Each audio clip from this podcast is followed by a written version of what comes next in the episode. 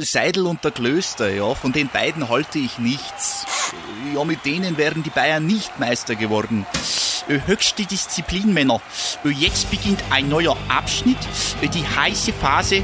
Jetzt geht's los. Faktlos, der Fußball-Podcast mit Seidel und Klöster auf meinsportpodcast.de. Alter. Autsch.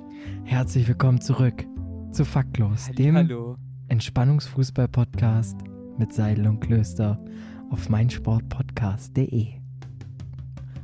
Oh mein Gott, wie perfekt hat das gerade mit dem Fill-In gepasst. Ja, Mann, du bist so gut.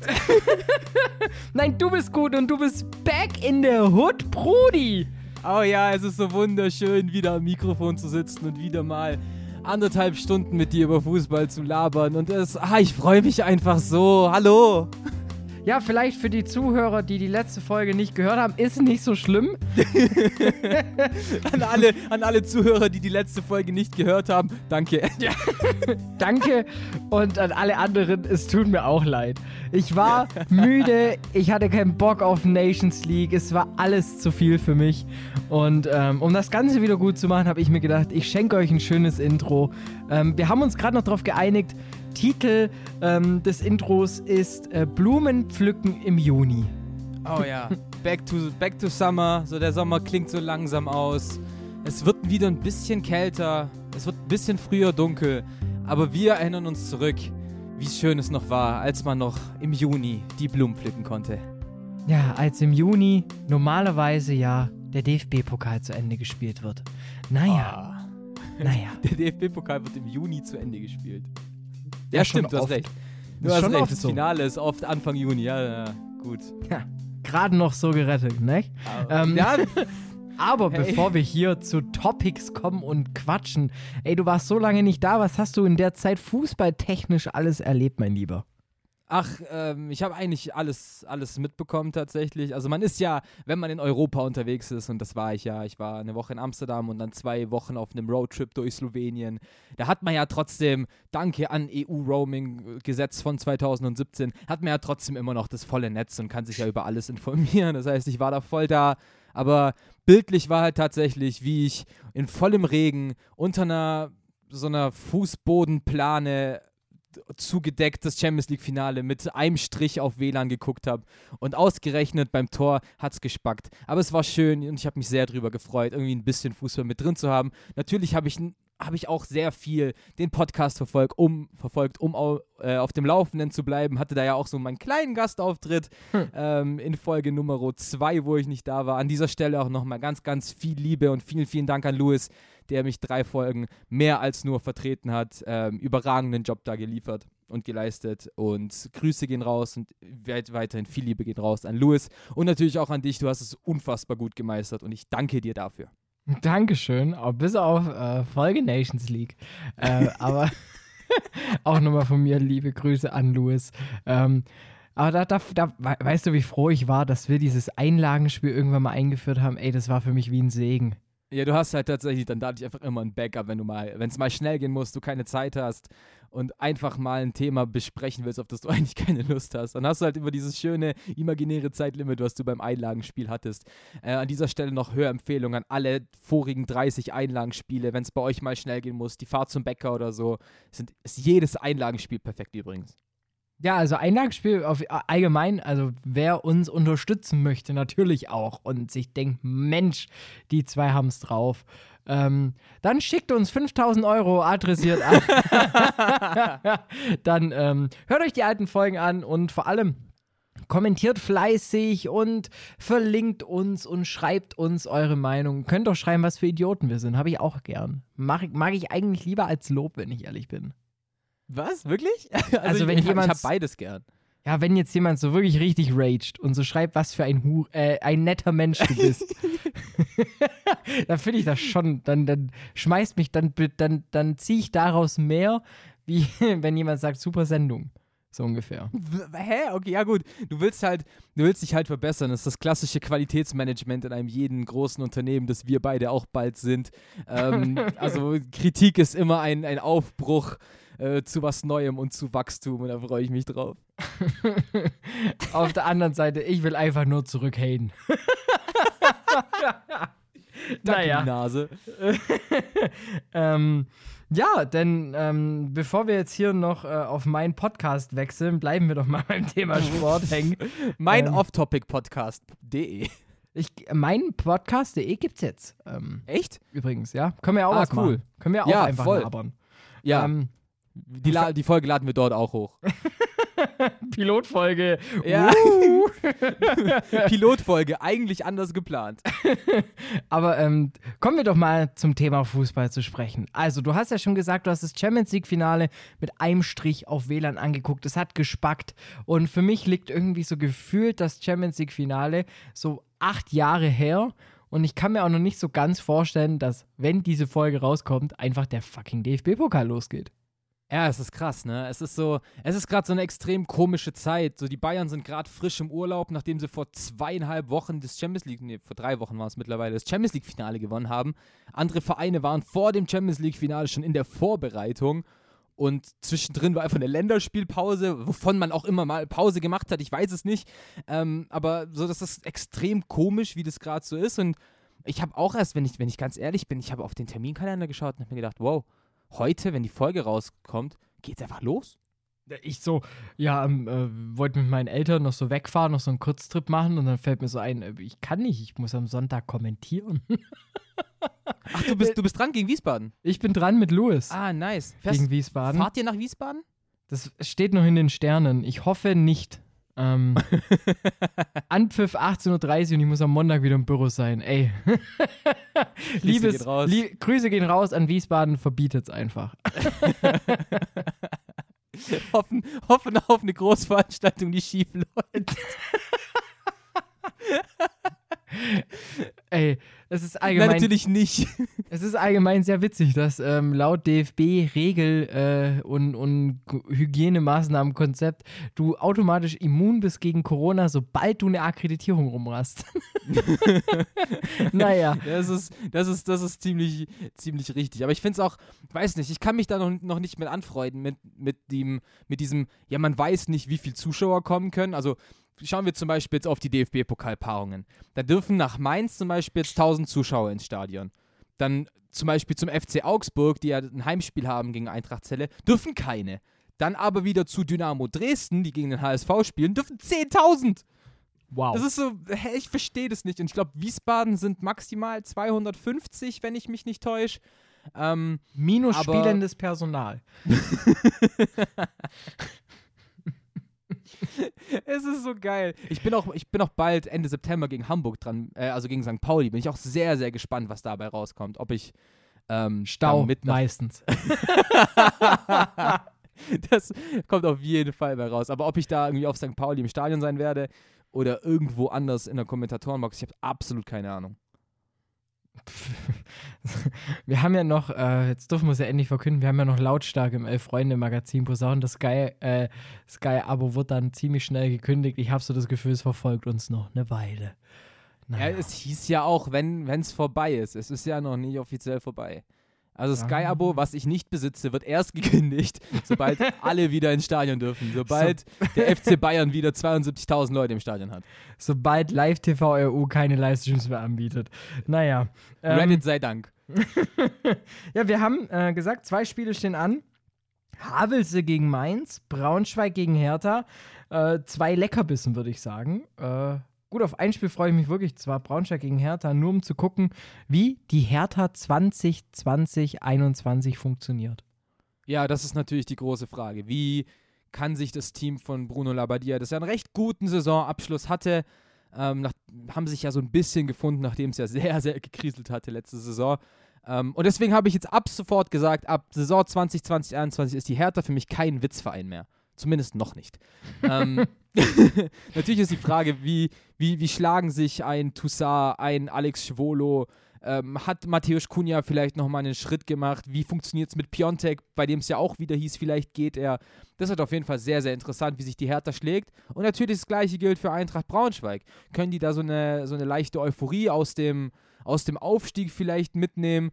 Natürlich, ohne viele Stadionzuschauer, ich glaube in Braunschweig sind so um die 400-500, wird es natürlich schwer für Braunschweig, aber es ist dennoch für beide eine Wasserstandsmeldung zu einem ganz frühen Zeitpunkt in der Saison. Deswegen wird das auf jeden Fall ein sehr spannendes Spiel. Wobei ich sagen muss, auf das Spiel am Samstag 15:30 finde ich das geilste überhaupt, Nürnberg gegen Leipzig. Da habe ich richtig Bock drauf. Das wird spielerisch mit eins der besten Duelle werden, auf jeden Fall, weil du da halt zwei Mannschaften hast, die einfach beide Fußball spielen können. Auch da ist natürlich wieder die Frage, wie schlägt sich Nürnberg nach diesem Seuchenjahr letztes Jahr?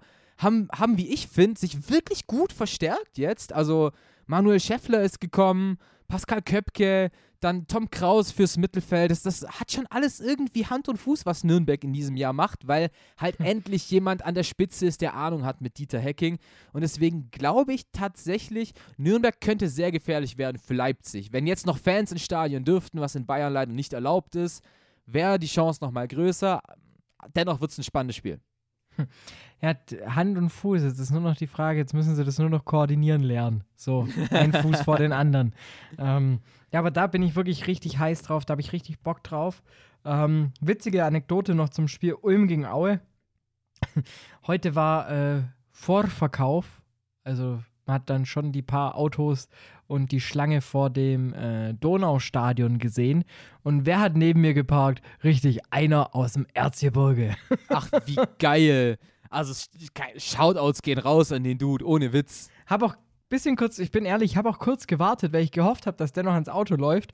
Dann hätte ich noch kurz abgepasst und hätte seine Meinung eingeholt für den Podcast. Aber ja. Nach 10 Minuten war er immer noch nicht da und dann dachte ich mir, jetzt muss ich auch mal heim. Ja, du hast dann nur geparkt wegen Arbeit, du hast dir ja kein Ticket geholt. Nee, ich habe mir kein Ticket geholt. Ich darf jetzt nicht, sonst wissen die Leute noch, wo ich wohne. Ich finde Ulm super. Okay, sorry, ich wollte dich nicht ins offene Messer laufen lassen. Aber allgemein, ich finde den Samstag super, super interessant. Du hast Samstag 18:30 meine ich, du hast 4 extrem gute Duelle mit eben Ulm gegen Aue, Ingolstadt gegen Düsseldorf, da kann alles passieren.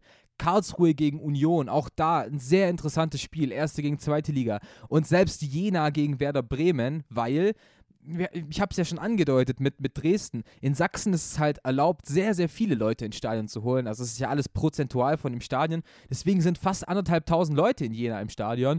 Und da könnte vielleicht so die Stimmung überschwappen. Dennoch denke ich, Bremen wird sich durchsetzen. Aber trotzdem, Samstag 18:30 haben wir wirklich 4 sehr interessante Spiele. Ja, es sind nur 3. Hä? 20:45 ist Jena gegen Bremen.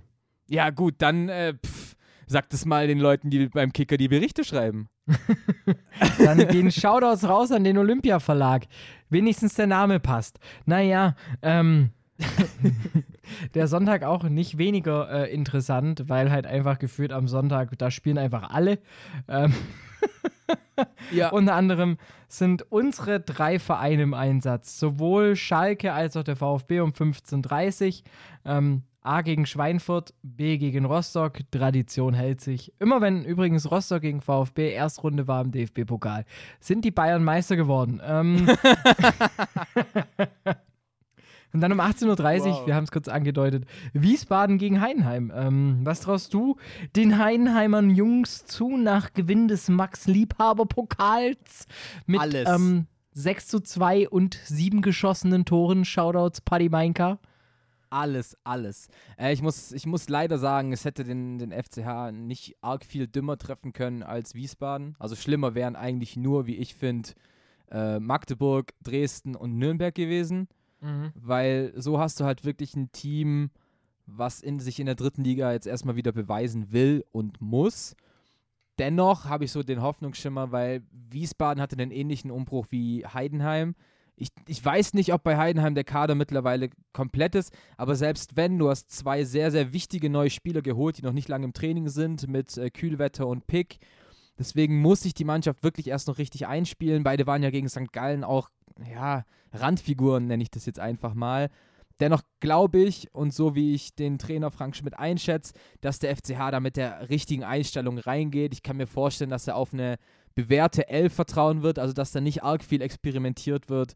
Also glaube ich wirklich, Müller im Tor, Viererkette aus Hüsing-Mainka, Busch und Förnbach, dann Andi Geipel und wahrscheinlich Norman Teuerkauf auf der 6, sowas kann ich mir ungefähr vorstellen. Dann Patrick Schmidt vorne drin, der sich in der Vorbereitung, wie ich finde, gut macht. Das ist, glaube ich, gerade die und halt, ich denke, Schnatterer wird spielen, ich denke, Kerschbaumer wird spielen und Robert Leipert. So, das ist jetzt einfach mal die 11, die ich auf den Rasen schicke. Also wirklich nicht viel Neues, nicht viel ausprobieren. Nehme ich jetzt mal so mit. Also ich bin auch so ein bisschen unentschlossen, weiß noch nicht so ganz. Natürlich hoffe ich natürlich, dass Heidenheim weit kommt, weil DFB-Pokal eigentlich uns schon immer lag. Und ich erinnere nur an München, das schreibt halt auch wirklich, es sind geile Fahrten. Macht Bock, auch Aue damals mit Fetze, ganz liebe Grüße an der Stelle. Ist immer ein Fest irgendwie. Deshalb von dem her hoffe ich natürlich schon, dass da unsere 3 Teams ziemlich weit kommen. Ansonsten noch ein Spiel, wo wir das besprechen müssen, wird Dresden gegen den HSV sein. Denn du hast schon angesprochen, in Sachsen, die Zuschauer dürfen quasi, das ist gefühlt ausverkauft. 10.000! Und auf der anderen Seite beim HSV fast ausverkauft. Ha! Also, egal. Oh. Aber mit Chasula immerhin im Team. Du hattest halt wieder dein Ha, was du mal als Knopf gespeichert hast. Stimmt, ich hätte es eigentlich auch abfeuern können. Das hast du gerade 1:1 genau so gemacht. Das hast du gerade 1:1 genau so kopiert. Naja, ja, was traust du dem HSV zu? Ich muss sagen, der HSV hat sich, heißt das so, es war so eine richtige Achterbahnfahrt. Also es hat so angefangen mit, okay, jetzt sind wir wirklich Loser. Es gab sehr viel Understatement vom HSV, sehr viel, ja gut, wir müssen jetzt eher verkaufen, als dass wir Spieler kaufen. Es kam eigentlich niemand Neues außer Jasula. Aber dann hat man beim HSV halt, ich sag jetzt mal so ein bisschen angefangen, die Muskeln spielen zu lassen. Also gerade der Terodde-Transfer ist natürlich schon nicht ohne und schon echt nicht schwach. Also das ist so ungefähr der Spieler, den du halt brauchst, um aufzusteigen.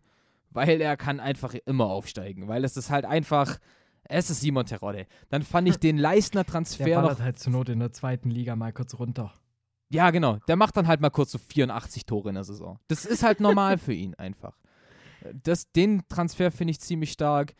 Ebenso Toni Leistner in der Innenverteidigung ist genau so ein Spielertyp, den die gebraucht haben. Deswegen glaube ich, dass der HSV doch bereiter ist, als ich davor dachte. Aber ich finde halt auch Dresden macht einen richtig guten Job diesen Sommer. Die haben ja auch geführt 84, wieso habe ich gerade was mit der Zahl 84? Haben ja auch geführt den ganzen Kader immer austauschen müssen wegen dem Abstieg. Aber ich finde, die haben auch eine richtig geile Truppe zusammengestellt mit wirklich guten Spielern. Also gerade vorne drin Philipp Hosiner geholt, Patrick Weyrauch, den Vlachodimos von Groß Asbach, das sind alles Spieler, die sich in der dritten Liga bewiesen haben und die kicken können. Yannick Stark, ein solider Sechser aus Darmstadt verpflichtet. Also ich glaube, Dresden kann da wirklich gefährlich werden beim HSV und ich glaube, das könnte tatsächlich was geben für Dynamo. Ich kann es mir eben auch vorstellen. Vielleicht auch nur aus dem einen Grund, dass ich das wieder höre. Mann, das ist so schlecht! Naja, Shoutouts. Gibt es sonst noch was im DFB-Pokal, was dich interessiert, über was du sprechen möchtest? Ich finde, das sind so meine Highlights, worüber wir quatschen könnten. Welchem Verein traust du die Überraschung zu, wo du sagst, das wird die Pokalsensation dieses Jahr? Also quasi, wer wird das diesjährige Saarbrücken? Die übrigens dieses Jahr nicht dabei sind. Ja. Es ist so traurig. Ja, das ist halt immer die Frage. Du brauchst natürlich auch einfach Losglück. Du brauchst dann einfach den richtigen Bundesligisten zur richtigen Zeit. Aber ich gehe einfach dieses Jahr mit dem 1. FC Magdeburg. Und ich weiß nicht, warum. Nee, ja, komm, ich gehe mit Magdeburg. Ja. Magdeburg schon mal nicht schlecht. Oder Lautern. Ich glaube, Lautern gewinnt gegen Regensburg. Da wollte ich jetzt nämlich gerade drauf hinaus, weil ich kann mir schon vorstellen, dass der 1. FCK das Ding halt auch irgendwie so rockt und da so ein bisschen Bock drauf hat. Und ich würde auch irgendwie Waldhof gegen Freiburg, ich würde die Waldhofer auch nicht so wirklich unterschätzen. Mannheim ist schon unangenehm. Und wenn die so ein bisschen an die Form zwischen Spieltag 1 und 29 anknüpfen können. Der letzte Saison ist ja auch was drin hier, wenn nur ein bisschen am Endspurt ein bisschen verkackert. Aber, Ich glaube, das sind so meine 2 Geheimtipps. Ja, aber hast du das mit dem Skandal in Mannheim mitbekommen? Oder mit dem, also die haben ja die Fans ziemlich verschreckt, sage ich jetzt einfach mal, Ich wollte jetzt gerade einen richtig schlechten Xavier Naidoo-Gag machen, aber okay. Den Skandal in Mannheim, die Söhne. Naja, ja, erzähl weiter.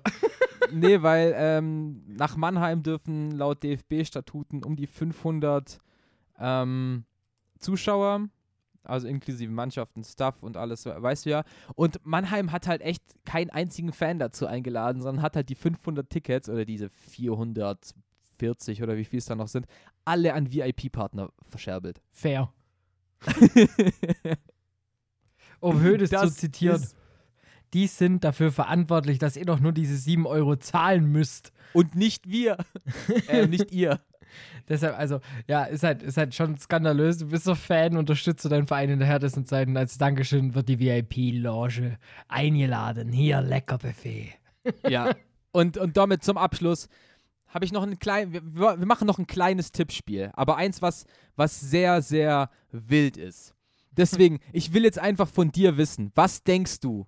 Wie viele Überraschungen, also Siege von der Heimmannschaft, werden wir in der ersten Runde erleben? Pah. Einfach mal eine wilde Zahl. Und wer näher dran ist, hat irgendwas. Hat Corona. 7. Du was? 7?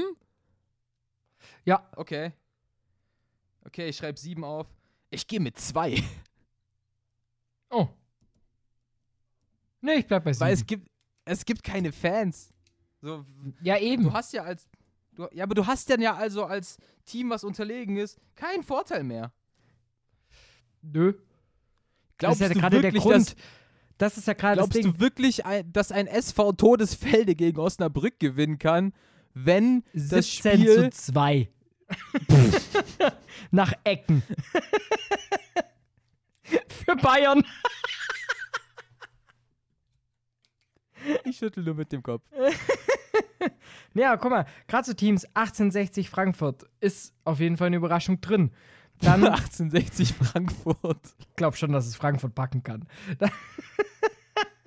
Dann haben wir schon Ingolstadt gegen Düsseldorf. Ingolstadt kann durchaus was reißen. Auch Karlsruhe gegen Union. Ich finde, das sind viele Partien dabei, wo halt wirklich so Kann-Begegnungen sind. Und auch im VfB ist immer eine Überraschung zuzutrauen. Von dem her, ich glaube, die 7 ist schon gut. Ja, okay. Also, und ganz zum Abschluss muss ich noch sagen, meine Highlight-Partie wird auf jeden Fall SC Wiedenbrück gegen den SC Paderborn in Gütersloh vor 120 Zuschauern. Ja, läuft auf Sky Sport 10 für alle, die es anschauen wollen. Ich glaube, Live-TV-RU hat nicht mal einen legalen Stream dazu. Es kommt auf Sport Total.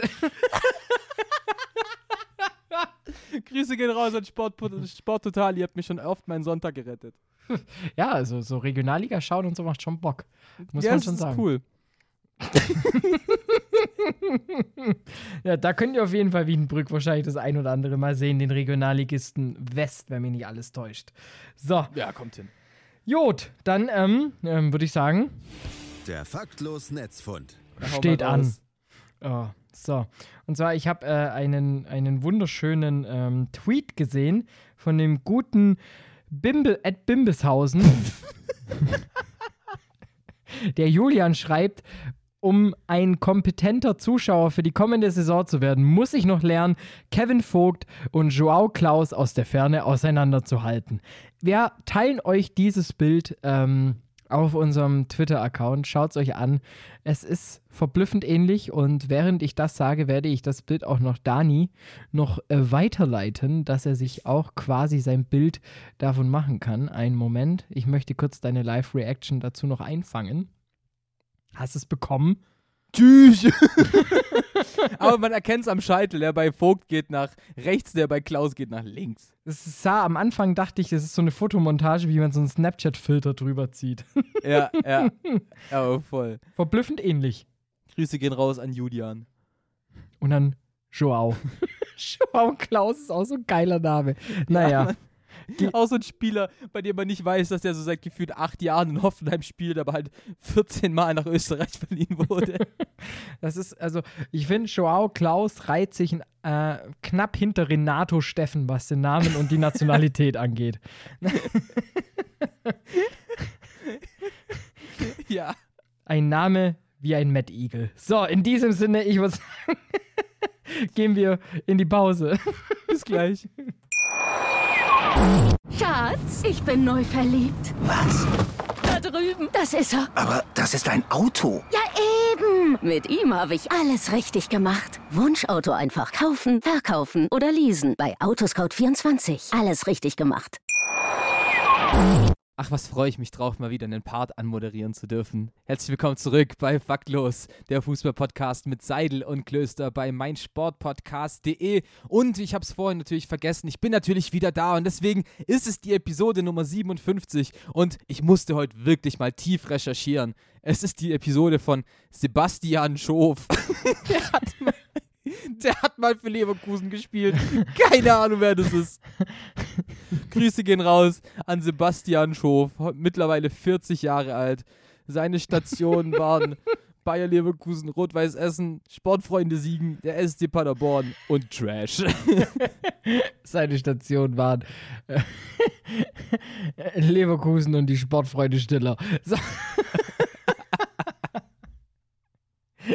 Ich schofe. Sein letzter Verein war BW Friesdorf und er ist bei Transfermarkt unbekannt seit 1.7.2015. Also wenn jemand von euch Sebastian Schof gesehen hat, meldet euch bei transfermarkt.de. Gesehen, gehört oder ein Lebenszeichen abbekommen habt. Bitte melde dich. Wir schicken Julia Leischig hin. Großes Ich suche Sebastian Schof. So, 2 Podcaster aus Baden-Württemberg haben den Fußballer wiedergefunden. Ich könnte da jetzt keine Anekdote bringen, die wäre einfach noch schlechter. Deswegen, lass uns fortfahren. Zu schlecht für illegal, es bleibt dabei.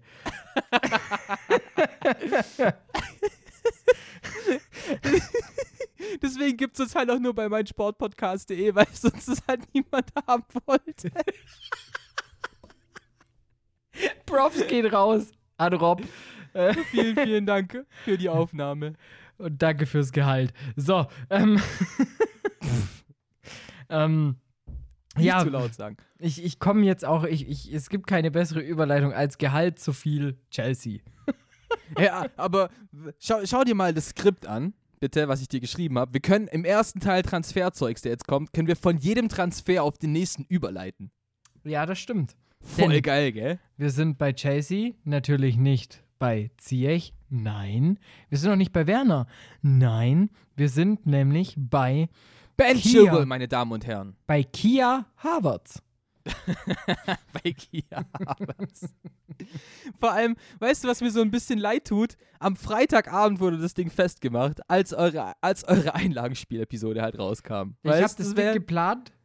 Ich habe diese Folge geplant, habe den PC ausgemacht und es kam die Kicker-Eilmeldung. Ja, das war so madig. Das war so unfassbar madig. Es tut mir so leid. Vor allem, weißt du hättest halt locker ein Kia-Lagenspiel machen können, aber... Naja.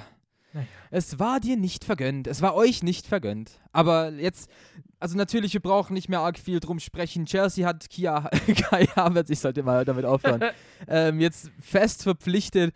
Irgendwie 80 Millionen plus 20 Millionen möglicher Boni, macht ihn zum teuersten Deutschen.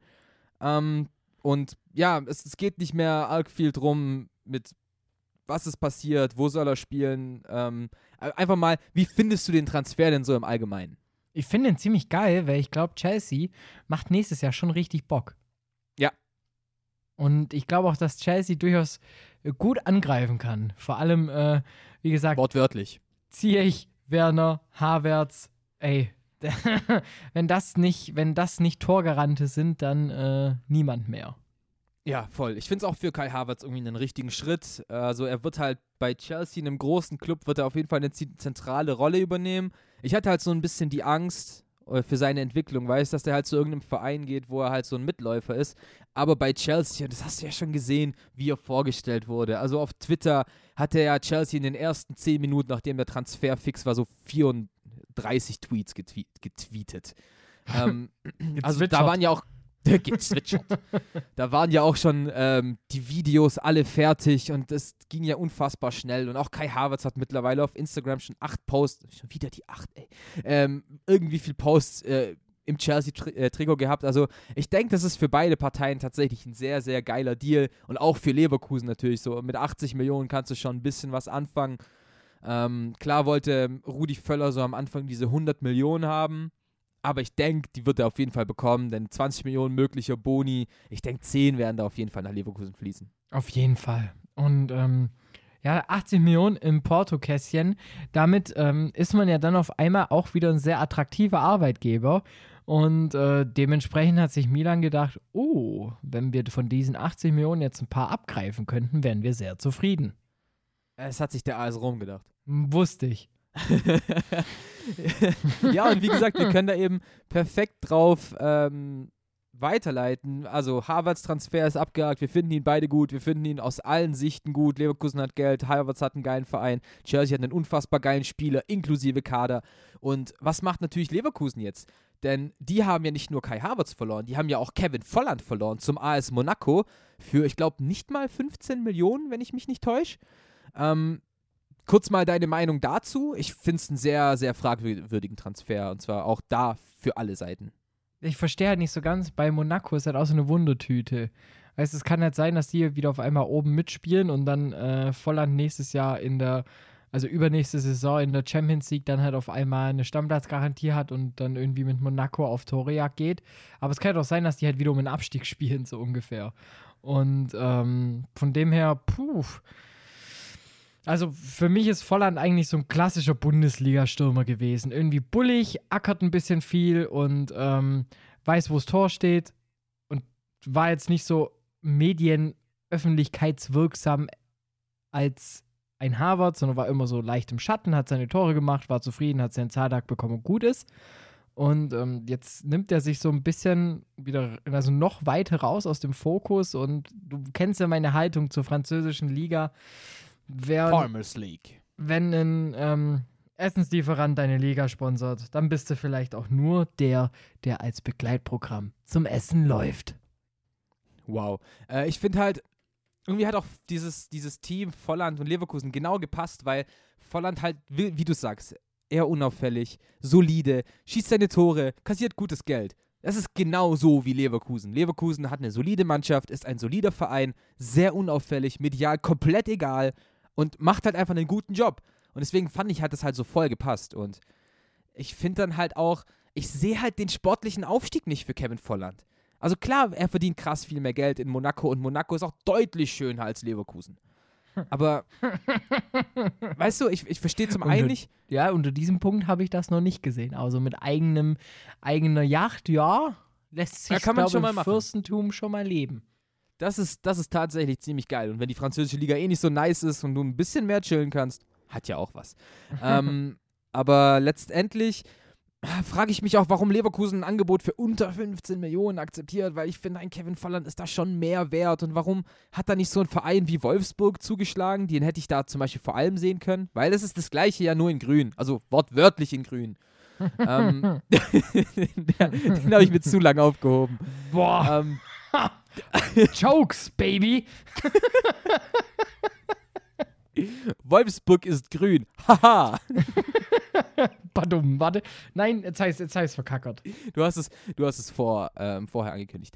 Aber ja, quasi ein Transfer, den wir beide nicht so wirklich verstehen. Aber was dann jetzt wirklich passiert ist, was hat Leverkusen gemacht, um die beiden irgendwie zu ersetzen? Man hat sich beim AS Rom bedient, beziehungsweise sogar so ein bisschen bei RB Leipzig und hat sich einfach mal für, ich glaube, 26,5 Millionen Euro keinen geringeren als den Tschechen Patrick Schick gesichert.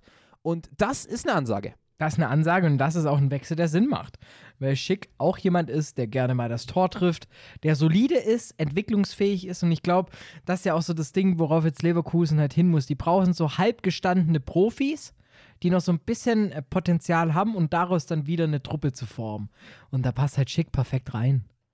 Ja, voll. Ich war auch sehr, sehr irritiert, als es hieß, ausgerechnet RB Leipzig kann sich Schick nicht leisten. Dachte ich mir, what? Aber okay, für RB waren es dann halt einfach zu viel, 30 Millionen zu investieren, wenn man gerade 60 bekommen hat. Okay, kann ich verstehen, wenn man sagt, das kann man nicht. Aber dass halt Schick ein Stürmer für die Bundesliga ist, hat man da eben schon davor gesehen. Also in Italien hat er ja überhaupt nicht funktioniert. Er war einfach nicht für das Spielsystem der Roma gemacht. Dafür ist er einfach nicht spielstark genug. Dafür ist er nicht an Edin Dzeko vorbeigekommen. Alles schön und gut, aber du hast gesehen, in der Bundesliga ist er einfach ein richtig guter Stürmer. Wandspieler, kann sich aber trotzdem bewegen.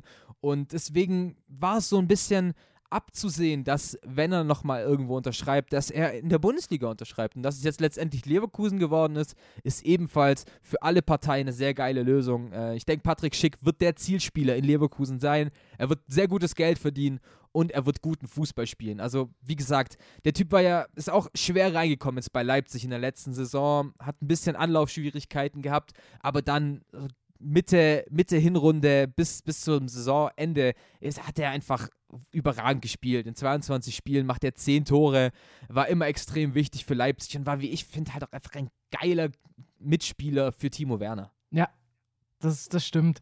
Also er hat gar nicht so jemand Wendiges, Schnelles neben sich, weil er kann halt A, die Bälle spielen, aber halt auch B, nimmt er halt auch gerne von einem Flügelflitzer auch die Bälle an. Ja. Und deshalb, das ist schon, also ich bin da mal gespannt. Wahrscheinlich wird dann sein neuer Lieblingsspieler Diaby sein. Vielleicht wird er auch mit Bellarabi ganz gut zurechtkommen. Und ich glaube, so, das könnte schon so ein gefährliches Trio da vorne werden. Oder ja, Bailey zum Beispiel. Ja, und allgemein passt er einfach sehr, sehr gut in das Leverkusener System. So, Peter Bosch ist ja bekannt dafür, dass er sehr gern offensiven Fußball spielt, mit aggressivem Pressing auch. Und ich denke, da ist Patrick Schick halt unfassbar geil dafür, weil er ist ein sehr großer Spieler, der aber halt auch schnell auf den Beinen ist. Das heißt, wenn sich die gegnerische Verteidigung mal den Ball hin und her spielt und dir dann halt so ein 2-Meter-Mann die ganze Zeit hin und her hinterher rennt, dann ist es halt so eine Sache, da bekommst du dann einfach mehr Schiss, als wenn einem irgendwie so ein Timo Werner nur hinterher rennt, weil der halt einfach nicht diese Präsenz hat.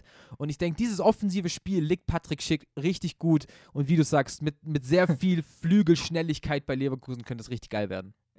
Vor allem beginnen jetzt nicht auch so, du beschreibst gerade so eine Szenerie, die auch irgendwie zu den Dreharbeiten vom neuen Scary Movie passen. Naja, sind wir mal gespannt. Okay, letzte Überleitung für heute. Ja, weil du hast ja schon angesprochen, Werner Schick haben bei Leipzig gemeinsam gespielt und RB Leipzig hat Kohle kassiert, auch ein bisschen Kohle investiert, aber wie gesagt, die großen Fische nicht an Land gezogen, aber dafür jemanden fest verpflichtet, den sie sich ausgeliehen hatten und der einen wirklich soliden Job gemacht hat. Angelino, bei Manchester City. Ich muss dich und mich selbst auch korrigieren, ich habe es falsch ins Skript geschrieben, er ist nur ausgeliehen für das nächste Jahr wieder, aber sie haben ihn weitergeliehen. Ach, okay. Na, reicht sorry. Ja auch. My bad. Macht's ja trotzdem. Es mindert ja nicht seine Qualitäten. Deshalb, ich bin mal dann gespannt, wie er sich jetzt weiterentwickelt, weil, was man gemerkt hat, er flankt ziemlich oft, aber so ein bisschen Präzision fehlt noch. Wenn er das jetzt noch irgendwie hinbekommt, weiß, dass seine Flanken auch wirklich mal punktgenau auf den 16er kommen, dann wird das einer der besten Außenverteidiger sein. Ja, voll. Und auch da er war ja wie Patrick Schick nur ausgeliehen. Er kam von Man City, ich meine er kam im Winter erst, ja. Am letzten Tag der Transferperiode. Aber auch der hat sich eingefügt, aber der war anders als Schick von Anfang an da, macht 18 Spiele in der Rückrunde, 17 Mal davon von Beginn. Also der hat schon sofort ins Prinzip Nagelsmann gepasst und Nagelmann. Wie so eine neue Kette für so Heimwerker. Wohin gehst du? Alter? Ich gehe zum Nagelmann. Alles klar. Ja, das kommt tatsächlich sehr, sehr gut hin. Aber er war natürlich er ist so der perfekte Spieler für Nagelsmann. Guter Verteidiger, aber auch sehr guter Angreifer. Da hat ja der Coach auch kein Geheimnis draus gemacht, dass er ihn unbedingt weiterhaben will. Und letztendlich, glaube ich, war das auch eine Win-Win-Situation. Angelino wollte in Leipzig bleiben. Leipzig wollte ihn weiterhin im Kader haben. Und jetzt hat man sich eben mit Man City auf eine weitere Ausleihe für ein Jahr geeinigt, aber letztendlich gibt es eine Kaufoption, die nach einer gewissen Anzahl von Spielen zu einer Kaufverpflichtung wird, die, glaube ich, 20 Millionen ist. im Endeffekt, es wird darauf rauflaufen, dass sie ihn verpflichten müssen. Ja, voll. Ja, kann man tatsächlich dann so sagen. Ich finde es eine super Verpflichtung. Ich finde dann auch diese Idee, dann einfach Halstenberg eine Position nach innen zu ziehen, einfach gut. Das funktioniert in Leipzig sehr gut. Und deswegen freue ich mich, dass der noch in der Liga bleibt. Weißt du übrigens, wie Angelino mit echtem Namen heißt? Joao Klaus? Nicht ganz. José Tansende. Wie kommt man dann auf Angelino? José Tansende. Tansende. Tansende. Tansende. Tansende. Mein Name ist José. Und keine Ahnung, wie man da auf Angelino kommt. Wie kommt man... Ah, er hat Angel als zweiten Namen. Jetzt hab ich's. Jetzt. Haha. Und der Wikipedia. Der kleine Angel, der Angelino. So. Gell? Er ist aber 1,70 Meter groß. Ja, ist halt schon... Aber super Typ, ich mag ihn total. Als hätte so die Größe damit was zu tun. Dennoch gut. Dennoch super, Mann. Ich schwöre, meine Größe ist ein bisschen bescheiden, aber menschlich korrekt. Menschlich super Typ. Ja. Ja. Ja. Der Artikel der Woche. Ich wollte es gerade sagen, wollen wir einfach zum Artikel kommen. Und ich hab mich da mal wieder ein bisschen außerhalb der Fußballzeitungen bewegt und tue so, als wäre ich gebildet. Playboy. Ich habe nämlich die Nagelmann aufgeschlagen, ist nämlich kein Baumarkt, sondern eine Zeitschrift für den Hausmann. Nein, natürlich nicht. Ich habe die Frankfurter Allgemeine mal ein bisschen durchforstet. Das war wirklich so wie das Pendant zum Playboy sein, der Nagelmann.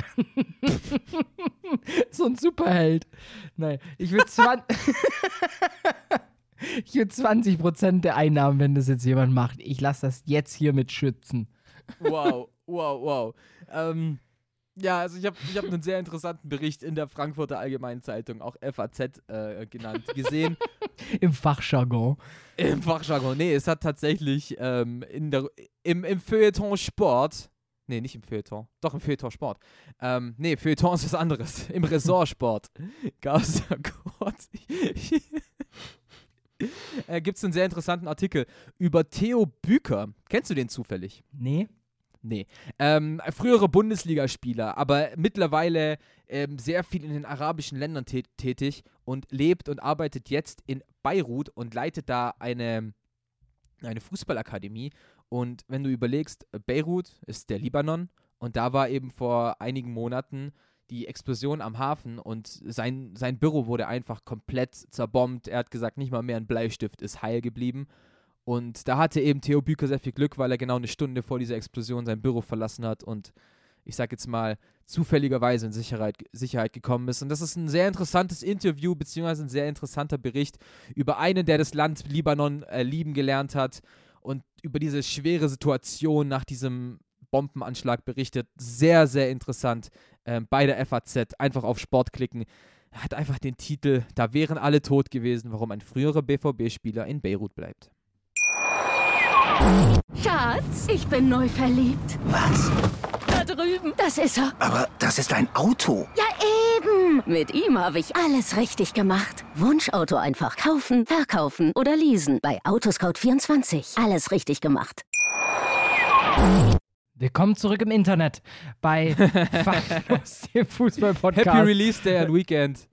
Mit Seidel und Klöster auf meinsportpodcast.de. Und das Schöne ist, wenn in der Liga noch nichts geht, aber dafür auf dem Transfermarkt, dann gibt es halt einfach zweimal ein bisschen was über Transferzeugs. Und ist ja auch viel passiert. Eine Sache natürlich, über die ich als erstes mit dir quatschen möchte, ist die Durchschnittstemperatur im Vergleich zu Deutschland und Liverpool, denn eventuell ist da dem guten Herrn James Rodriguez ein kleines Malörchen passiert. Jetzt wird er offiziell zum James. Stimmt. Jetzt kann er sich nicht mehr vor... Erinnerst du dich an die übelst geile Überschrift zur WM 2014? My name is James. James Rodriguez.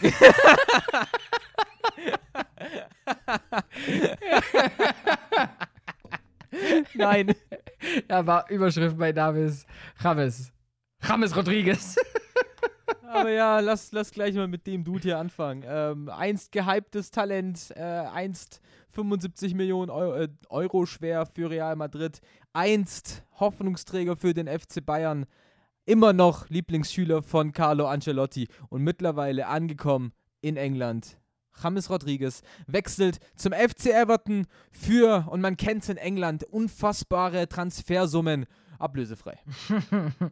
Ja, und natürlich wieder back to Carlo Ancelotti. Teil 3. Ich glaube, noch, wenn Ancelotti noch einmal den Verein verlässt, adoptiert er einfach James Rodriguez. Ja, voll. Überleg dir mal. Wir hatten im Sommer ja gesprochen, wo wir James denn sehen könnten. Also letzten Sommer. Weißt du, uns gibt es ja schon jetzt eine Weile. Haben wir darüber gesprochen, dass er tatsächlich zu Neapel wechseln könnte. Und wer war denn damals Trainer bei Neapel? Jürgen Klopp. Genau. Der war es nämlich. Carlo Ancelotti war natürlich Trainer beim SSC Neapel. Also er hat schon echt Bock auf James. Wahrscheinlich ist es so eine verkappte Liebesbeziehung eigentlich. Ja, ich glaube, die war nicht mal nur verkappt. Ich glaube, die ist ganz offen und ehrlich. Also ich glaube, Carlo Ancelotti, und damit stelle ich eine These auf, liebt James Rodriguez mehr als Kaugummi. Und wahrscheinlich mehr als England. Ich glaube, ein Italiener und Kolumbianer haben echt nicht so Bock auf Liverpooler Wetter, ey. Aber dann hat man immerhin wieder eine Ausrede, wenn es heißt, 9 Grad sind mir zu kalt. Ja, tatsächlich. Aber gut, wenn er so spielt wie bei den Bayern, dann kann man es ja verstehen. Dann kann man ja verstehen, okay, es liegt einfach wirklich an der Temperatur und der Dude ist auch einfach über seinen Zenit hinaus. Wenn er spielt wie in Bayern, wäre es mir auch kalt, wenn ich nur auf der Bank hocke. Ja, wobei, ich glaube, diese Softshell-Jacken von Adidas, die so bis zum Knöchel gehen, sind schon nicht so verkehrt. One night in Bangkok in the World Cup. Was ein Wortspiel. In Bangkok. Bangkok. Oh Gott. Oh Gott. Ich habe dir gerade gar nicht gedacht. Ich dachte, du hast einfach random einen Ohrwurm und haust ihn jetzt mal raus. Nee, hatte Hintergedanke. Naja. Toll. Aber es ist, weißt du, es war so wieder so eine typische Vorstellung. Was sagte James? Ich bin sehr glücklich, bei diesem großen Club zu sein, mit so viel Geschichte. Also, sorry, Bro, seit wann weißt du überhaupt, dass Everton in Liverpool ist und keine eigene Stadt? Weißt du, lüg doch nicht. Er hat gedacht, der Everton liegt eigentlich in Florida.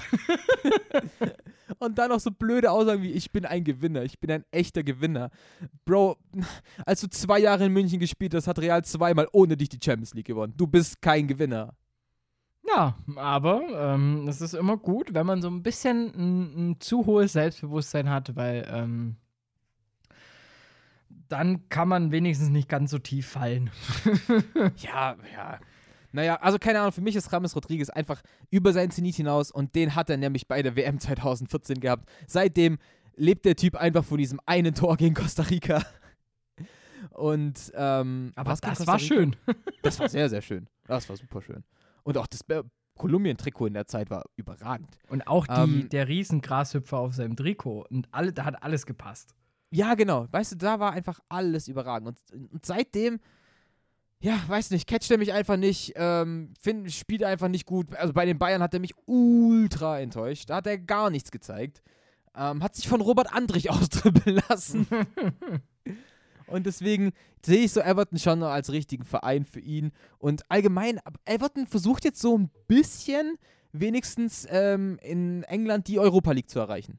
Jetzt James geholt, Alan geholt, Doucouré jetzt geholt von Watford. Also die wollen schon richtig investieren. Ja, haben alle Alan geholt.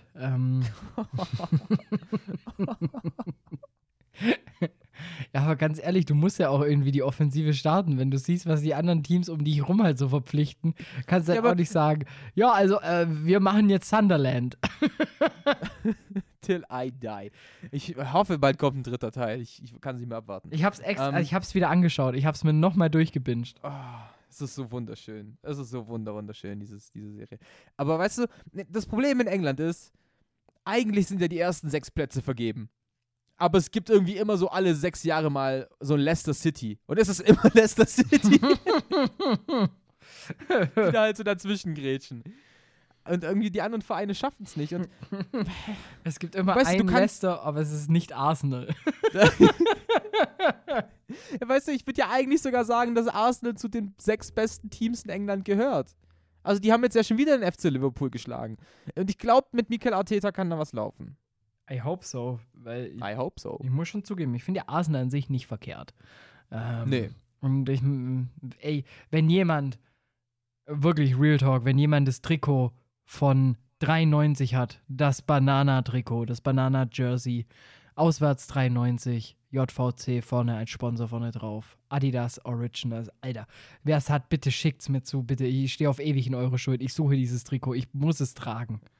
Domme will einfach alles haben. Er wollte schon 3 Bremen-Trikots haben. Der will einfach Geschenke von euch. Und 5.000 €, wie am Anfang erwähnt. Genau. Damit ich mich auch in Sunderland dann verpflichten kann. Und dann neben Will Crick vorne drin stehe. Ja, Will Crick und Dominic. Ich hab schon, das ist schon, der Fangesang steht schon. Aua. Aua. Das wird nicht besser. Will Crick and Dominic. Your defense is terrifying. Will Crick and Dominic. Könnt das geben. Könnt tatsächlich was echt Gutes geben. Your burger is eaten after one bite. Will Crick and Dominic.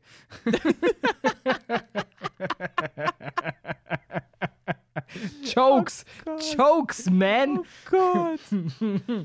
Das läuft ja wieder in eine tolle Richtung heute. Yes. Will Crick and Dominic. Das klingt halt wirklich auch wie so eine Sendung, wie so ein wie ein Podcast. Wie ein Cartoon. Es klingt wie ein Cartoon. Oh, stimmt, so das lustige Taschenbuch in Sunderland.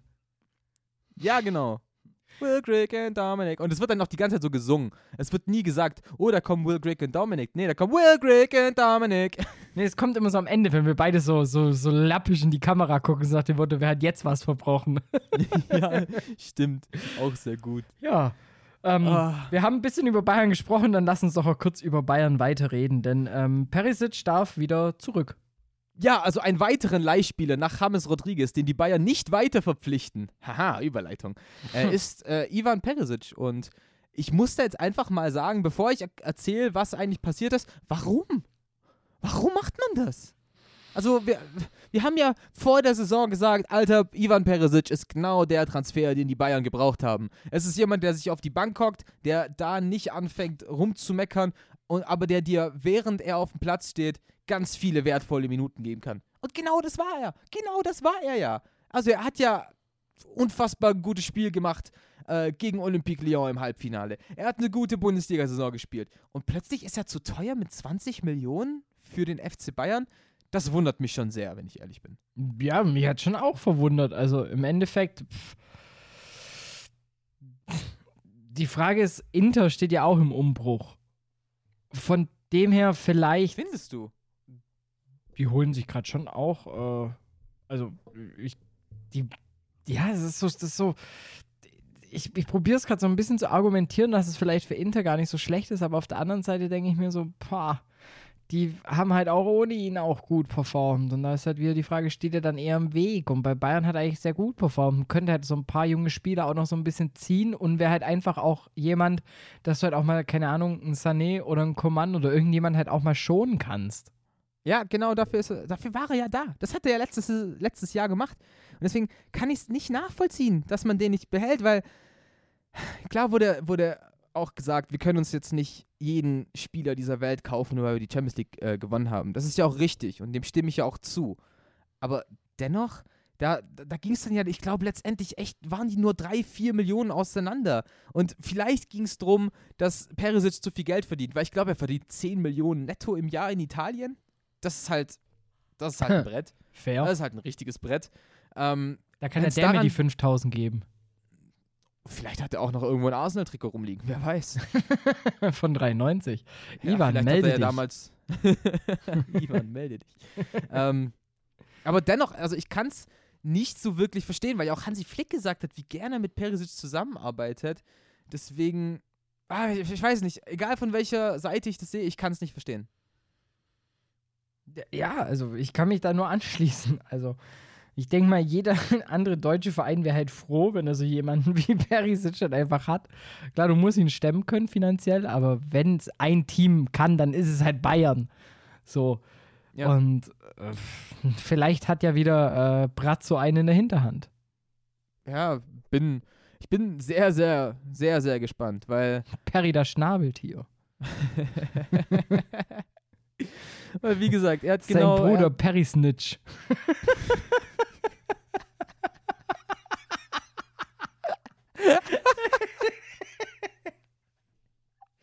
Und seine Schwester, Perry Bitch. Vielleicht verpflichtet auch sein Sohn, Perry Kids.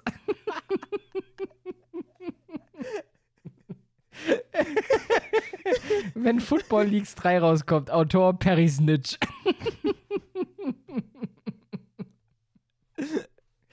Harry Potter und der neue Zauberer Perry Bitch. Vielleicht wird auch Musiker und bringt dann die Perry-Hits raus. Das könnte sogar echt was werden. Die Perry-Hits. Puh. Schön. Ich kann es nicht verstehen. Wir können es beide nicht verstehen. Das kann nur der FC Bayern verstehen. Letztendlich hat aber der FC Bayern auch so einen kleinen Umbruch vor sich. Deswegen, naja, wir werden gespannt sein. Ich glaube, jetzt über die Bayern können wir nicht mehr arg viel diskutieren. Wir haben jetzt noch 2 kleinere Wechsel, beziehungsweise ein Wechsel und eine kleine Diskussion. Ich würde sagen, wir reden erst über den fixen Wechsel. Und zwar geht es da um einen deutschen Nationalspieler. Robin Koch verlässt den SC Freiburg und wechselt zu Leeds United. Ist er da auch geflogen eigentlich? Naja.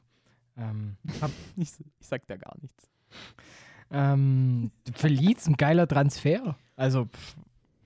Und für Robin Koch ist auch bestimmt nicht verkehrt. Für so einen Aufsteiger mit einer krassen Fanszene, darf man nicht vergessen, Leeds, wenn der 3 gute Spiele hat, dann wird es der neue Lieblingsspieler der Fans so ungefähr. Ich warte, bis der erste Song über ihn kocht. Kocht. Er liebt's, wenn die Stimmung hochkocht. Ja, und deshalb, also ich verstehe den Wechsel, macht für mich Sinn. Freiburg freut sich über Geld, können die immer gebrauchen. Und Robin Koch kann sich sozusagen so ein bisschen den Legendenstatus erspielen. Wenn er jetzt als junger Mann dazu beiträgt, dass irgendwie Leeds in der Liga bleibt, Stammspieler wird wie Benzema und den Benzabar bezahlt, dann ist doch alles cool. Hoffentlich wird er ein Lead-Spieler, also ein Führungsspieler. Wortwitz auf Englisch können wir. Ja, ist sehr, sehr interessant. Ich fand jetzt auch, 12 Millionen ist sehr wenig für Robin Koch. Ich hätte mehr erwartet, aber ich denke, er wird auf jeden Fall in Leeds eine wichtige Rolle spielen. Vor allem, ich weiß nicht, ich finde, es kommt so rüber, als ob Leeds genau weiß, wen man verpflichtet. So kam es rüber in der Pressemitteilung, das, was Marcelo Bielsa über ihn gesagt hat, das, was Robin Koch auch selbst in einem Interview mit der Sportbild gesagt hat, der halt gesagt hat, Leeds hat einen spielstarken Innenverteidiger gesucht, der das Spiel von hinten aufbauen kann. Und genau der bin ich. Und wenn das halt wirklich so ist, dass er halt so auf diese Position passt, dann könnte es richtig geil werden. Dann könnte sich in Leeds halt auch auf jeden Fall auch für höhere Aufgaben empfehlen. Und du weißt, wie schnell es in England geht. Wenn du 3, 4, 5 gute Spiele hast, hast du nicht nur die Fans auf deiner Seite, sondern dann ist auch sofort Manchester United, City, Chelsea, Liverpool, sind einfach alle plötzlich an dir dran. Und deswegen finde ich den Wechsel sehr cool. Ich freue mich sehr für Robin Koch. Ich freue mich sehr für den SC Freiburg, dass man es wieder geschafft hat, einen jungen Spieler zu entwickeln und für das Vielfache der Einkaufssumme zu verkaufen. Deswegen wird es eine coole Sache, auch für die deutsche Nationalmannschaft. Immer gut, wenn du Spieler hast, die im Ausland spielen und die sich da einfach weiterentwickeln können.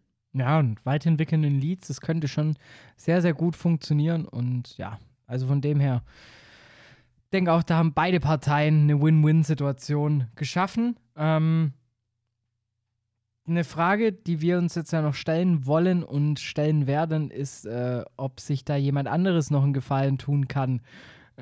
Auch jemand, der, ich weiß nicht, glaubst du, bei Draxler ist es auch so wie bei vielen anderen, wie bei James oder jetzt auch bei Coutinho, haben wir auch schon drüber gesprochen, dass da irgendwie so das Preisschild immer so ein bisschen mitgewirkt hat und er so ein bisschen einfach ja, so gedämpft deshalb gespielt hat, weil die Leistungen, wenn man jetzt auf Draxler zurückguckt, also Highlight-Video 2017 war aber auch viel Scheiß dabei. Ich glaube gar nicht, dass es so ein großes Preisschild ist, was bei Draxler herrscht, weil er spielt bei Paris. Also alle Spieler, die vor ihm spielen, haben ein höheres Preisschild. Also Di Maria war teurer, Mbappé war teurer, Cavani war teurer, der nicht mehr dort spielt, aber trotzdem. Neymar war teurer, ich glaube auch Sarabia war teurer. Also, weißt du, das ist, glaube ich, nicht das Problem bei Draxler. Ich glaube halt einfach, er ist kein Spieler, der bei Paris spielt, weil er ist weder ein guter zentraler Mittelfeldspieler noch ein guter Außenstürmer. Er ist ein Zehner und ein Zehner hat Paris einfach gerade nicht in diesem System. Und wenn, dann ist es jemand wie Di Maria, der halt eigentlich eher ein Außenspieler ist, das heißt einen sehr schnellen Zehner und keinen, der halt viel den Ball am Fuß hat und von da das Spiel dirigieren kann. Denn dafür hat Paris Neymar, der das von außen aber macht. Und deswegen passt da Draxler einfach nicht rein. Und deswegen gibt es seit seinem Highlight-Tape 2017 keins mehr. Seitdem ist der halt einfach raus. Seitdem ist er kein hochklassiger Fußballer mehr. Und deswegen frage ich mich sehr, warum Jogi Löw ihn wieder und wieder nominiert. Er spielt keine große Rolle in Paris. Er ist kein Stammspieler. Und das zeigt sich auch in seiner Leistung in der Nationalmannschaft. Die WM von ihm war scheiße. Seitdem spielt er keine guten Länderspiele. Deswegen verstehe ich nicht, warum er Paris nicht verlässt, um Stammspieler zu sein. Aber ja gut, wer halt $600.000 monatlich kassiert, der ist dann halt ein bisschen privilegierter auf andere Art und Weise. Vielleicht wäre für ihn Monaco eigentlich die richtige Adresse gewesen. Ja, aber ich glaube, da würde er auch weniger verdienen. Kann auch wieder sein, naja. Ja, ich bin so ein bisschen überrascht, dass Herrera aussieht wie Draxler. Das war immer so verrückt, als in der Champions League war ja immer die Auswechslung, Herrera geht raus und Draxler kommt rein. Und das sah sich so. Und bringt halt nichts. Sorry, der Typ hat 22 Mal im letzten Jahr gespielt. In einer Saison, die sehr durchbrochen war durch Corona und eigentlich dann viele enge Spiele am Ende der Saison. Und selbst da wurde er nicht eingewechselt oder er wurde nur eingewechselt, weil in diesen 22 Spielen hat er nur 12 Mal von Anfang an gespielt. Den Rest wurde er eingewechselt. Der Typ ist halt einfach nicht mehr auf der Höhe. Und er sagte jetzt, also wenn er wechseln würde, dann nur, um sich weiterzuentwickeln. So, Boy, wo willst du noch hin? Du bist auf der Bank bei einem Champions-League-Finalisten. Wie willst du dich weiterentwickeln? Wie willst du ein Team finden, was besser ist als Paris? Weidenbrück. So, genau. Darfst du vor 120 Zuschauern spielen. Ich denke halt DFB-Pokal.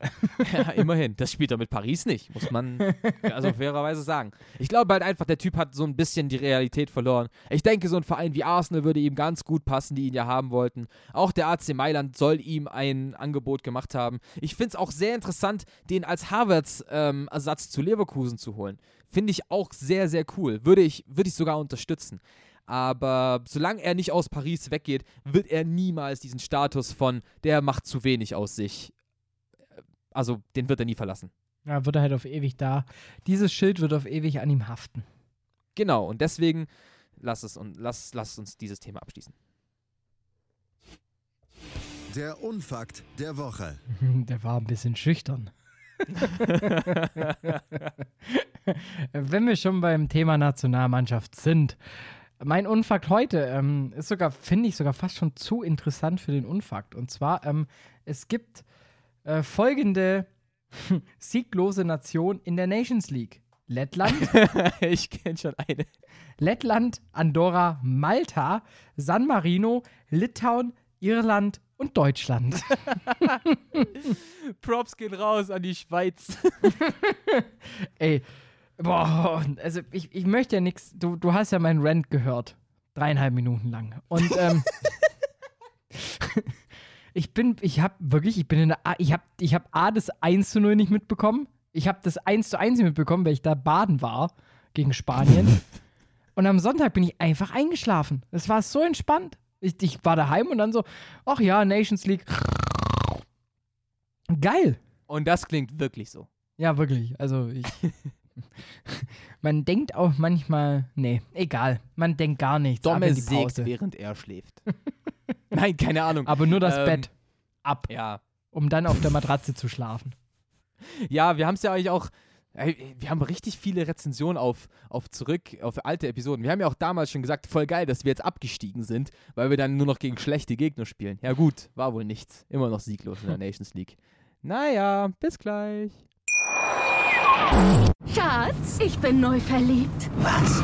Da drüben. Das ist er. Aber das ist ein Auto. Ja, eben. Mit ihm habe ich alles richtig gemacht. Wunschauto einfach kaufen, verkaufen oder leasen. Bei Autoscout24. Alles richtig gemacht. Will, Greg and Dominic ist zurück aus der Pause. Ich habe mich jetzt einfach umbenannt. Willkommen zurück zum vierten Part bei Faktlos. Und Domme, es ist mal wieder Zeit für die Bild-Zeitung. Ich habe dir dein Netzfund geklaut, deswegen erzähl mir doch, was wäre denn dein Netzfund gewesen? Ja, wir hatten ja vorhin schon mal kurz Hoffenheim bezüglich Verwechslung. Und so. Also, bitte nicht demonetarisieren. Aber es gab dort ein Testspiel.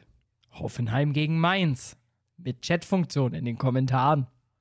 Und es hat ganze 46 Minuten und 43 Sekunden gedauert, bis der erste, es war länger, ich glaube bei 46, 43 war das Problem, dass zu viele Herzen im Chat waren. Gegen Ende auf jeden Fall dann. Wurden dann natürlich auch Grüße ausgerichtet. Und 64, 53, 46. Und dann wurde halt auch mal die Fixi Hartmann gegrüßt. Und das, und das Geist an der Sache war, der Moderator hat es nicht mal geglaubt, dass es eine Verarsche ist. Ich glaube, wir wurden hier verarscht. Nee, glaube ich nicht. Nee. Ich mache da auch keine Witze über dich. Wenn die so heißt? Ich mache da auch keine Witze über deinen Namen, Bast. Das ist unfassbar. Also wie man im Jahr 2020 noch auf diesen Scherz reinfallen kann. Da grüße ich mal meine besten Freunde. Nikotin, Axel Schweiß. Ich möchte nur meine Freundin grüßen, die will mal poppen.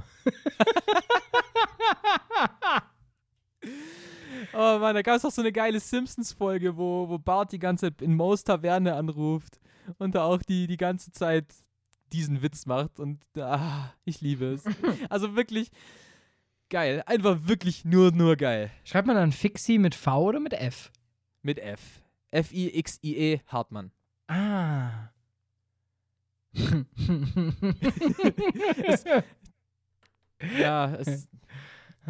Es geht einfach nichts über gute Namenswitze, ohne Scheiß. Ja, vor allem, das Geist ist halt einfach nur wirklich, beide lachen und dann, ich mach da auch keine Witze über deinen Namen. Also wenn die so heißt. Ja, jetzt, ich weiß nicht, wie es weitergegangen ist. Ist es mittlerweile rausgekommen? Also hat er sich am Ende des Spiels noch irgendwie entschuldigt oder hat er es gecheckt oder? Ich sag mal so, in 7 Bundesländern haben die Bordelle danach wieder geöffnet. Naja. Oh Mann. Ob da auch eine Fixie arbeitet. Man weiß es nicht.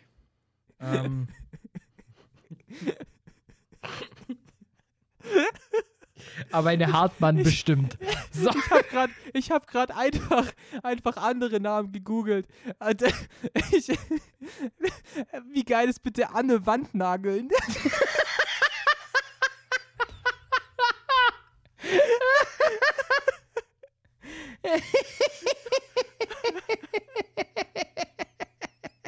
Anne Wandnageln. Und jetzt habe ich wieder mein Lieblingsding aus Simpsons. Da ruft Bart bei Mo an und sagt, kannst du bitte mein Freund Herr Esrohr grüßen, Vorname Meinhard.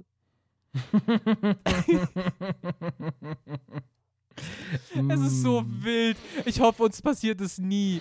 Oder irgendwie hoffe ich doch, dass es uns passiert. Ist ja schon sehr lustig. Ja, einfach mal fett. Aber das Problem ist, dafür können sich die bei uns immer den irgendwie Grüße ausrichten, irgendwie nicht richtig artikulieren.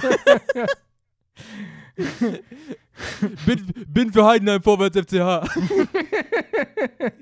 Danke an den Typen von meinem Android-Handy gesendet. Danke an Herrn Karrelofen. Oh Mann. Aber apropos falsche Namen. Überleitung kann ich.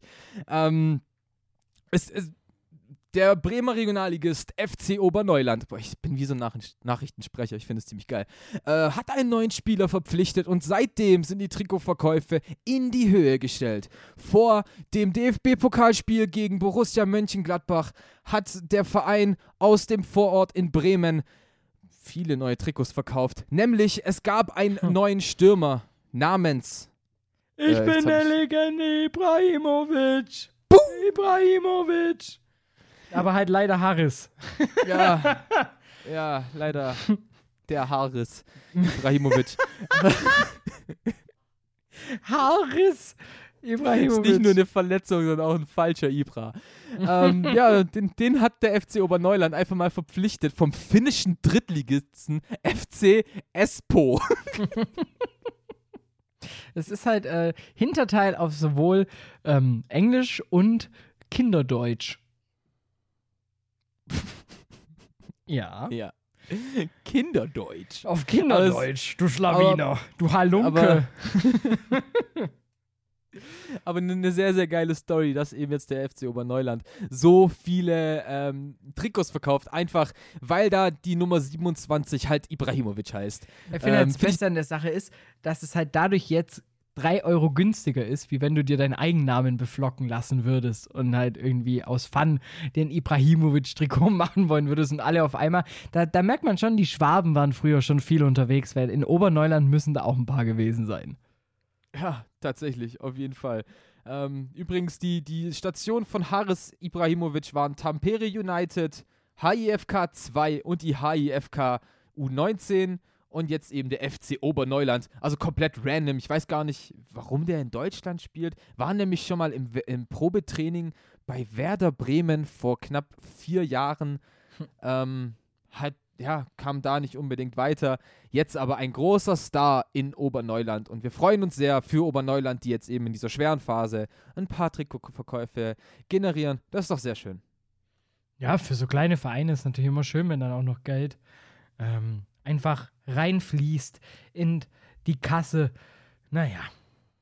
Hat in der langen Saison in Finnland ganze 5 Tore in den langen 7 Spielen, die es gab, geschossen. Und deswegen auf jeden Fall was für die 4. Liga. Der kann es den Gladbachern dann mal zeigen, wie internationaler Fußball aussieht, dass sich Gladbach auf die Champions League vorbereiten kann. Eine Meldung haben wir noch und ja, die wird nicht weniger königlich. Eine königliche Meldung. Heute sind wir allgemein sehr kaiserlich unterwegs. Und zwar, wir haben gab nicht sogar neulich erst einen Song von KIZ über Ross raus. Naja, stell dir mal vor, du siehst jemanden, der galoppiert durch die Stadt. Und er lässt sich adelig begrüßen. Dann ist die Rede von keinem Geringeren als von Quaresma. Ricardo Quaresma wechselt nach Gimareich und lässt sich nicht gerade dekadent vorstellen, denn es hieß in der Vorstellung Long Live the King. Und der Mann mit dem Spitznamen Maserati kam mit genau einer Pferdestärke in das Vorstellungsvideo, nämlich mit einem Pferd. Mit einem sehr schön anzusehenden Pferd. Aber wie es schon so schön heißt, ein gutes Ross springt nicht höher, als es muss. Ja, und deswegen geht er eben wieder nach, ich glaube, knapp 4 Jahren in der Türkei, kehrt Ricardo Quaresma, Europameister 2016, der Erfinder des Trivella, also dieses, du machst deinen linken Fuß hinter den rechten und schlägst den Ball so hoch. Das, wo wir immer hinfallen. Wechselt zurück nach Portugal, nachdem er eben bei Beşiktaş und bei Kasımpaşa gespielt hat. Jetzt eben zurück wieder zu Gimareich. Damals ja ein Riesentalent gewesen.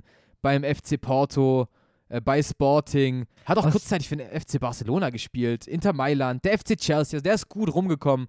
Und jetzt eben zum Abschluss so ein bisschen seiner Karriere, ich weiß nicht, ob es der Abschluss ist, er ist mittlerweile 36 Jahre alt, eben zurück in die Heimat zu Vitória Guimarães.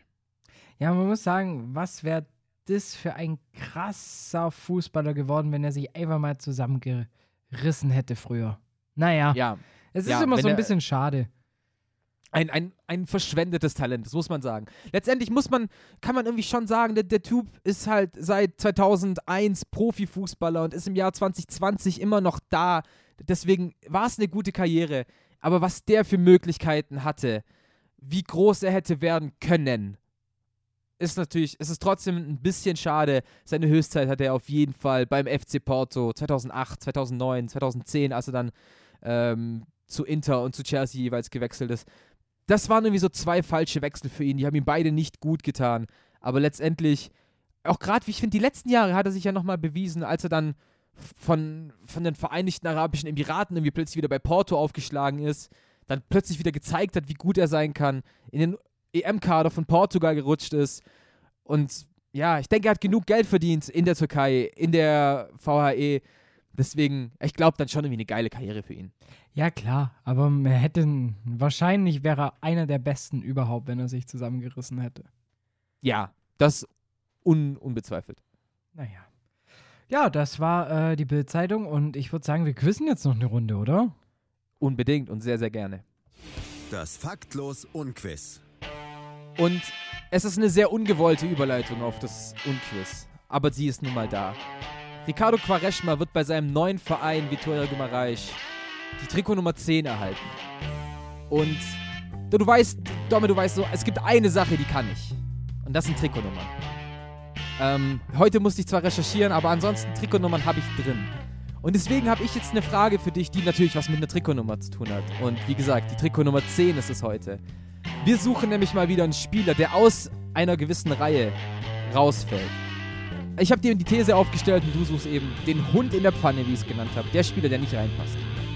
Okay. Die These, die ich dir aufstelle, lautet: Ich hatte mal die Trikotnummer 10 bei meinem Verein in der Bundesliga. Also nicht irgendwie im Ausland, sondern im deutschen Profifußball. Zählt auch die zweite, dritte Liga und so weiter und so fort. Mhm. Ne?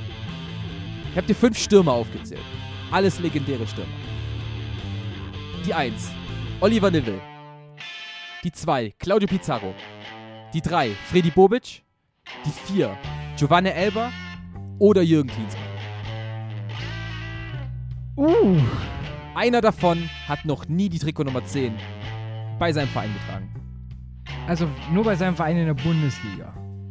Genau, oder bei seinen Vereinen in der Bundesliga. Also es zählt jetzt nicht, wenn jetzt zum Beispiel irgendwie Claudio Pizarro mal in seiner Jugendzeit bei Colo Colo in Chile die 10 getragen hat. Das habe ich extra ausgeklammert. Das zählen wirklich nur die Bundesliga-Vereine. Oh. Das ist eine richtig fiese Frage. Ich weiß. Und wenn man weiß, wie gut ich mich mit Trikotnummern auskenne, nochmal. Oliver Neville. Nee, hatte Claudio Pizarro. Oliver Neville hatte die Nummer 9. Ja. Und die 27. Also der hatte ja verschiedene Vereine in der Bundesliga. Er hat in Bochum gespielt, in Leverkusen hat er gespielt, bei Bielefeld hat er gespielt, in Gladbach hat er natürlich gespielt. Ich weiß auf jeden Fall, dass Elber hatte auch lange die 9. Ja. Und das ist die Frage, ob er in Bayern dann oder in Gladbach irgendwann mal die 10 bekommen hat. Das weiß ich eben nicht mehr, aber ich kann es mir schon vorstellen. Bei Bobic weiß ich, dass er die 10 hatte. Wundert mich jetzt nicht. Hab's Trikot, hihi. Ja, gut. Was waren die anderen nochmal? Also, Neville, Pizarro oder Klinsmann? Ich assoziiere Klinsmann mit der 11. 18, Bro. Mit der 18?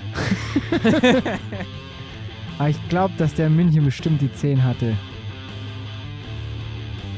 Ach, ich würfel einfach. Oh. Also Neville, glaube ich, hat sie gehabt. Deshalb bleibt mir nur noch Klinsmann, Pizarro. Deshalb gehe ich mit Klinsmann. Du hast recht. Boah, du hast recht. Es war tatsächlich Oliver Neville. Bei seiner letzten Profistation bei Arminia Bielefeld hat er sich nochmal die 10 gesneakt. Claudio Pizarro hat sich die 10 gesneakt, als er das erste Mal zu Werder Bremen gewechselt ist. Freddy Bobic beim VfB Stuttgart, bis ganz richtig. Giovanni Elber ebenfalls, erst bei seiner allerletzten Station in der Fußball-Bundesliga bei Borussia Mönchengladbach die 10 gehabt. Jürgen Klinsmann hat immer geswitcht zwischen der 9, der 11, der 33 und der 18. Oh mein Gott. Ehre gerettet. Voll, nee, super. Super gut. Ach gut, war im Endeffekt eine 50-50. Aber in dem Sinne, manchmal, gell, manchmal 50-50, reicht halt manchmal aus, wenn man sich richtig entscheidet, meine Lieben. Und in diesem Sinne, ihr habt eine 50-50 Chance, dass das euer Lieblingspodcast wird. Ja oder nein. Und ich freue mich, dass alle sich für Ja entschieden haben. Und in diesem Sinne, wir freuen uns auf ein richtig geiles Pokalwochenende. Wir sind gespannt. 2-7 ist die Statistik, unser Tipp für die Überraschungen. Ja. Gucken wir mal, wer sich da die ersten Pünktchen im Tippspiel denn sichert. Und in diesem Sinne, du warst jetzt lang genug nicht mehr hier, dass du auch abmoderieren kannst. Mein Name ist Klöster und ich sag ciao. Vielen, vielen Dank für diese Ehre. Es war wunderschön, wieder zurück zu sein. Es hat mir sehr, sehr viel Spaß gemacht, diese doch Folge in Überlänge mal wieder mit dir moderieren zu dürfen. Ja, ganz, ganz viel Liebe an Domme, ganz, ganz viel Liebe an Louis für die 3 Wochen, die er mich mehr als nur ersetzt hat und mehr als super vertreten hat. Vielen Dank an alle Zuhörer für heute, für die letzten Wochen. Wir sind somit auf jeden Fall raus. Seidel ist out. Wir hören uns nächste Woche. Ciao, ciao. Schatz, ich bin neu verliebt. Was? Da drüben. Das ist er. Aber das ist ein Auto. Ja, eben. Mit ihm habe ich alles richtig gemacht. Wunschauto einfach kaufen, verkaufen oder leasen. Bei Autoscout24. Alles richtig gemacht. Seidel und der Klöster, ja, von den beiden halte ich nichts. Ja, mit denen wären die Bayern nicht Meister geworden. Höchste Disziplin, Männer. Jetzt beginnt ein neuer Abschnitt, die heiße Phase.